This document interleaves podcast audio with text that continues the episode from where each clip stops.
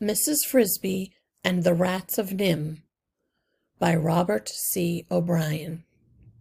Chapter 13 A Powder for Dragon. The strange rat was named Arthur.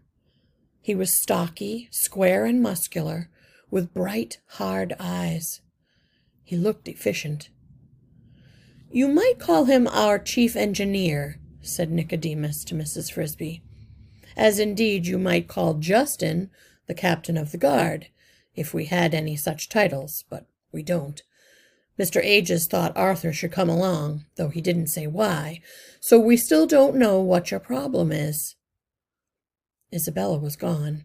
She had dropped her papers on the floor again when the others had entered, and Justin, to her intense confusion and visible delight, had helped her pick them up. Hello, Izzy, he had said. How's the reading coming? It's fine, she said. I finished the third reader last week. Now I'm on the fourth. The fourth reader already. You're getting quite grown up. And at that she had almost dropped the papers a third time and made a dash for the door. It did not matter, Mrs. Frisby noticed, if Justin called her Izzy, just so he called her something. Nicodemus closed the door behind her and then sat down on one of the benches facing Mrs. Frisby. The others sat down too, Mr. Ages stretching his splinted leg in front of him. Nicodemus took the reading glass from his satchel, opened it, and through it gravely examined Mrs. Frisby's face. You will forgive the glass and the scrutiny, he said. When I lost my left eye, I also damaged the right one, I can see little close up without the glass. Indeed, not very much even with it. And at length he folded the glass and put it on the table. Now, he said, what is it we can do to help you? So Mrs. Frisby recounted once more the events that had led her to coming there, and at the end repeated what the owl had advised her to say. Move the house into the lee of the stone. She added, I don't understand just what he meant by that.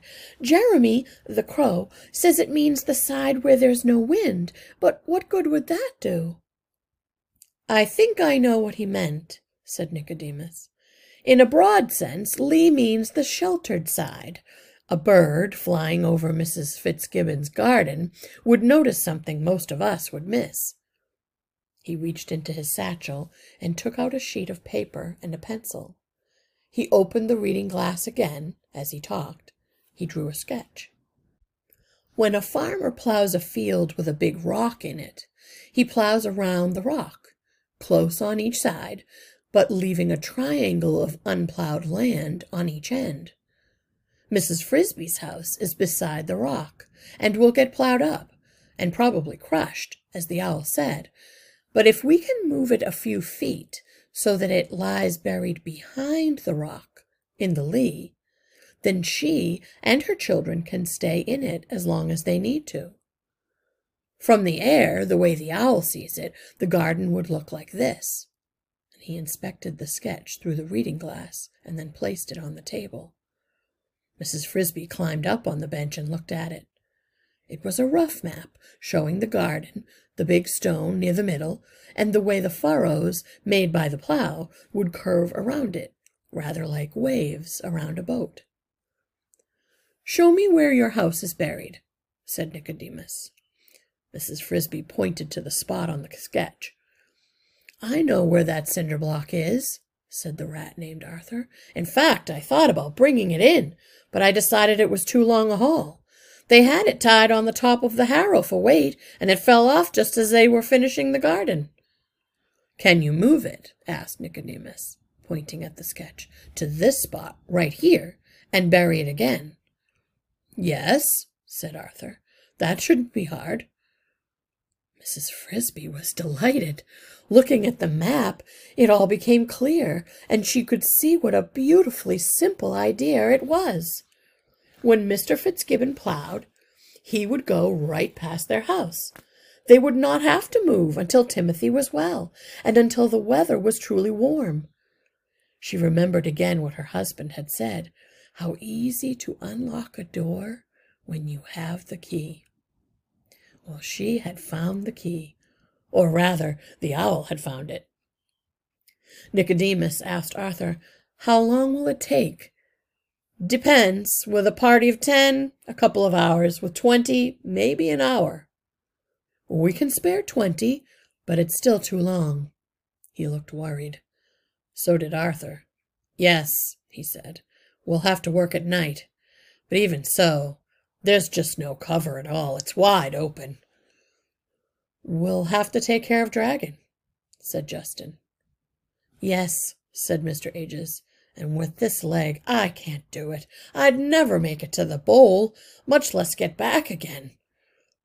Mrs. Frisby, looking at their baffled faces, felt her delight subsiding.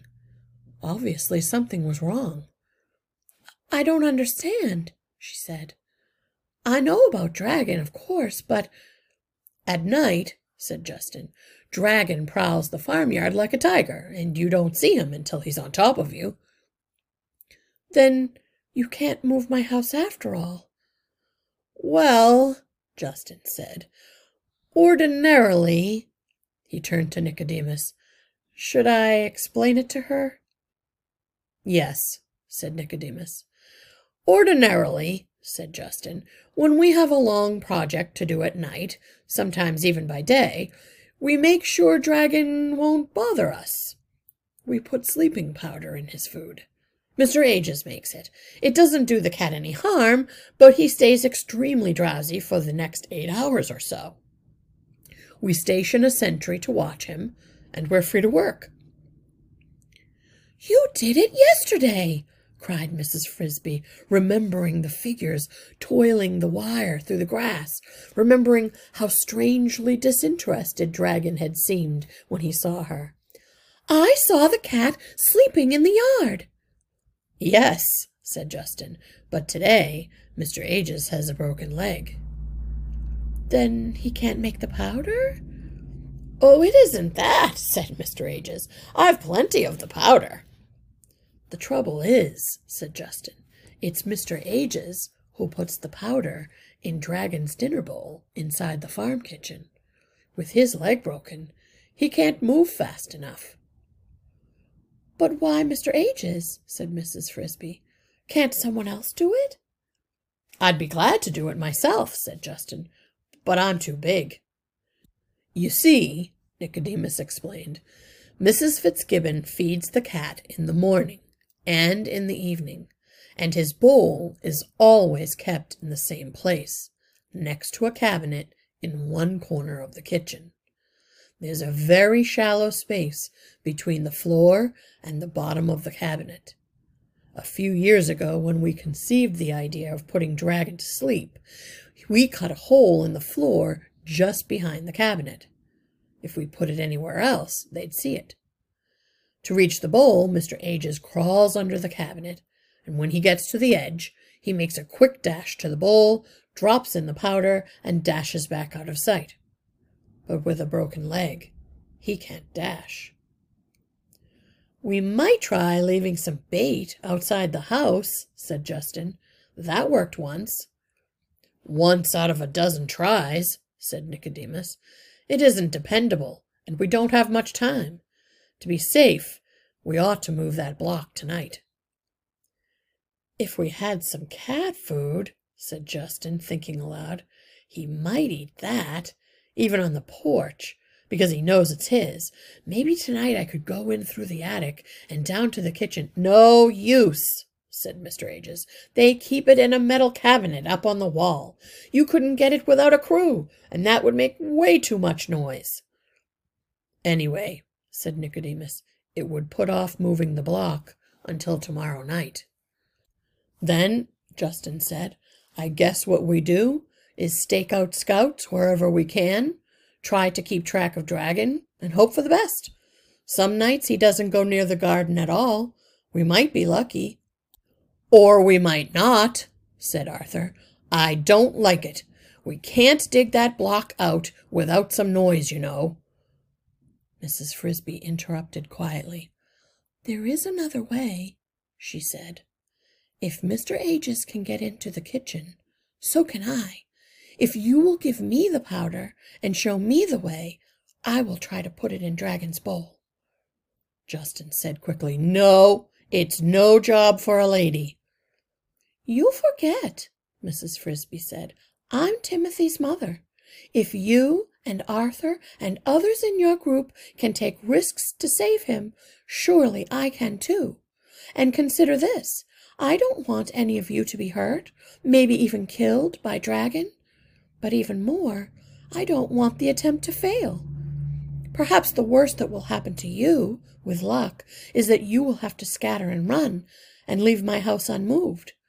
But then what will happen to us? Timothy at least will die. So if there is no one else to put the cat to sleep, I must do it. Nicodemus considered and then spoke. She's right, of course. If she chooses to take the risk, we can't deny her the right. To Mrs. Frisby he added, But you should know that the danger is great. It was in the same kitchen yesterday, running from Dragon's Bowl, that Mr. Ages got his leg broken. And it was in doing the same thing last year that your husband died.